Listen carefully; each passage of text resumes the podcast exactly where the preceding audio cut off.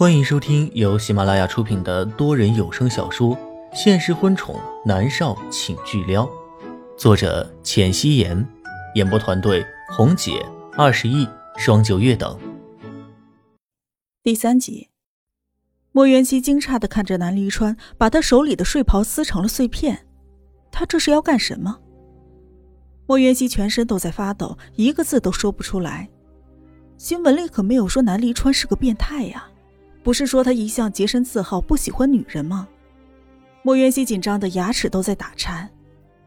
啪的一声，南离川按下了卧室的灯，强烈的光线让莫元熙眯了眯眼睛，再睁开眼睛，他的眼里已经是一片的清明。南离川看向了莫元熙，四目相对。南离川在他的眼中看到了平静和镇定，哟，真是个有趣的女人，这么快就调整好了情绪了。南离川戏谑的看着莫渊熙，扯过了他的手臂，丝毫不怜香惜玉的把他的手绑在了一起，接着又把他的脚绑在了一起。南离川又拉过了一张椅子，推着莫渊熙坐了上去，又把他整个人绑在了椅子上。最后，南离川满意的拍拍手。现在我来问，你来答。我心情好呢，就放过你。南离川居高临下的看着他。莫云熙见事情还有转圜的余地，他连忙的点头，并且努力的忽略全身已经被勒得生疼的感觉。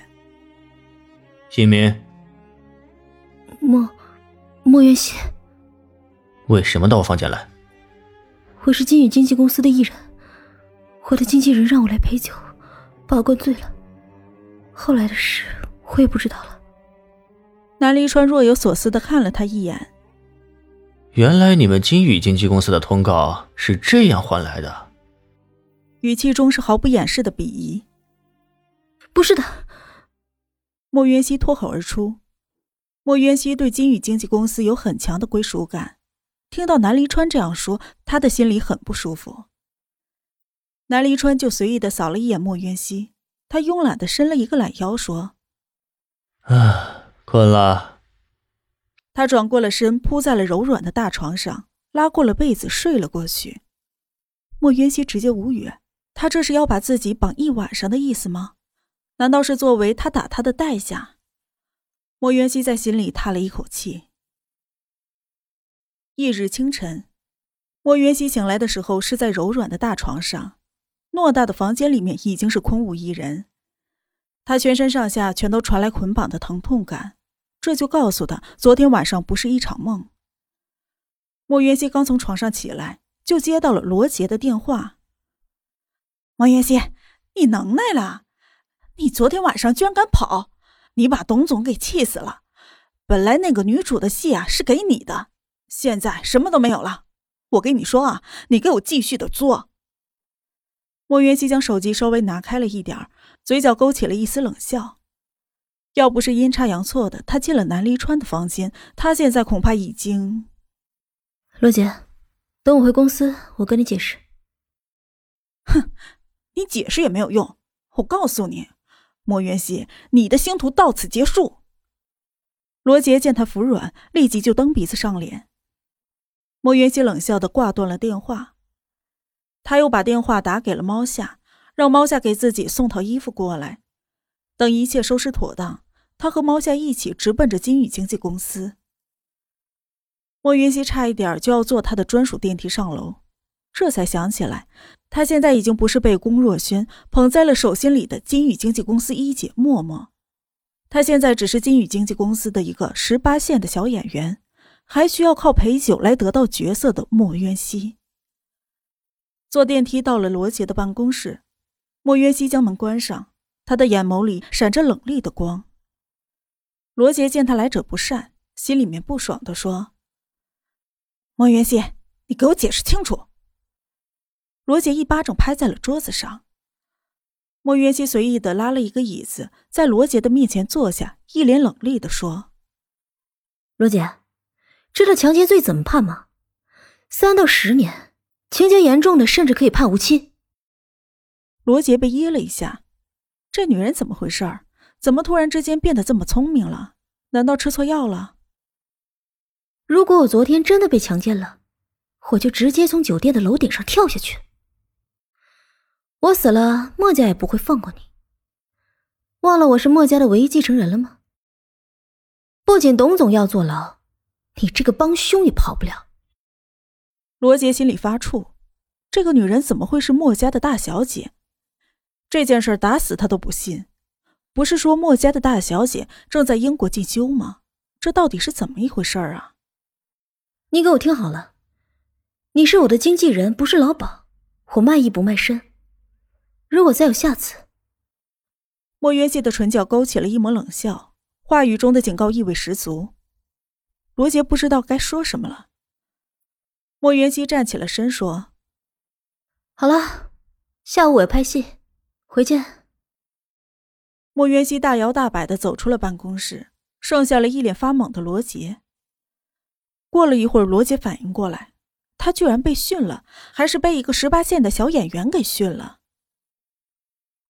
莫渊熙警告了罗杰，准备离开金宇经纪公司。他走出了金宇经纪公司，直奔了片场。今天导演对莫渊熙的态度明显是好了很多。开玩笑，金宇经纪公司一姐的演技那可是实打实的。莫云熙随手打开微博，一下子就看到了置顶的三条热搜：默默身体抱恙，将出国休养；默默宣布退出 X 计划的拍摄；默默粉丝在灵隐寺寺院举行了大型的祈福活动。莫云熙看到了最后一条，勾唇笑了笑。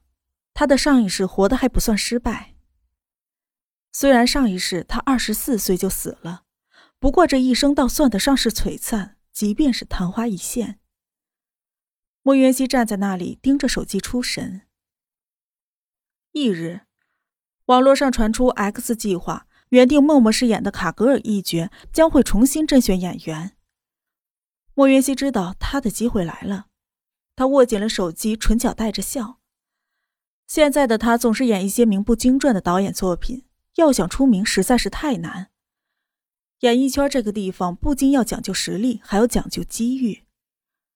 X 计划这一部戏是云国最著名的导演朱云筹备的，里面的演员基本上都是大腕儿，譬如如今金宇经纪公司的一姐米粒就在里面。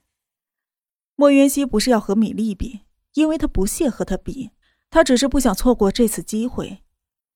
莫渊熙今年刚出道，如果拿到 X 计划里的角色。没准他就能拿到最佳的新人奖，以后的路就好走很多了。然而莫渊熙刚和他的经纪人罗杰表达了他的想法，却被罗杰骂得狗血淋头。莫渊熙啊，我该怎么说你啊？你癞蛤蟆想吃天鹅肉了是不是？朱大导演的新戏你也敢参演？你怎么不上天啊？你是不是想上天？我去给你找梯子，让你和太阳肩并肩，如何呀？你知不知道，我当初签你就是看你长得漂亮，你当当花瓶也就算了，你居然还想肖想朱导的新戏，你要上天呢你！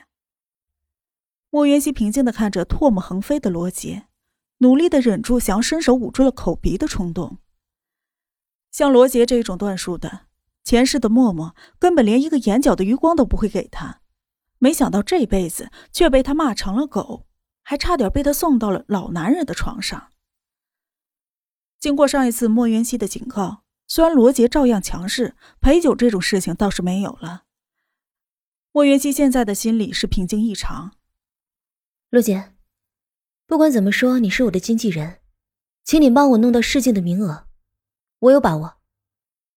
莫元熙对自己的演技还是有自信的。你有把握？你有个屁把握！罗杰双手叉腰。莫元熙，我告诉你，你给我老实点信不信我和你解约？罗姐，这么说，你根本就没有想过要怎么打造我，你只是想找个花瓶赚点钱了？莫元熙有一些恼了。当初严凌浩作为他的经纪人，每一步都为默默布置的是稳稳当当，他什么都不用担心，该演戏演戏，该上综艺节目上综艺节目。严立浩教他如何如何的应对媒体，教他怎么去拒绝那一些不怀好意的投资人。默默在严立浩的身上学了一身的本事。说严立浩是云国最好的经纪人，那都不为过。而这个罗杰呢？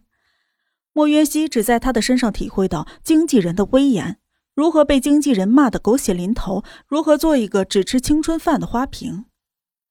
难怪啊，他都一大把年纪了，还处于不上不下的位置。打造你，莫元熙，你也不看看你自己是个什么货色？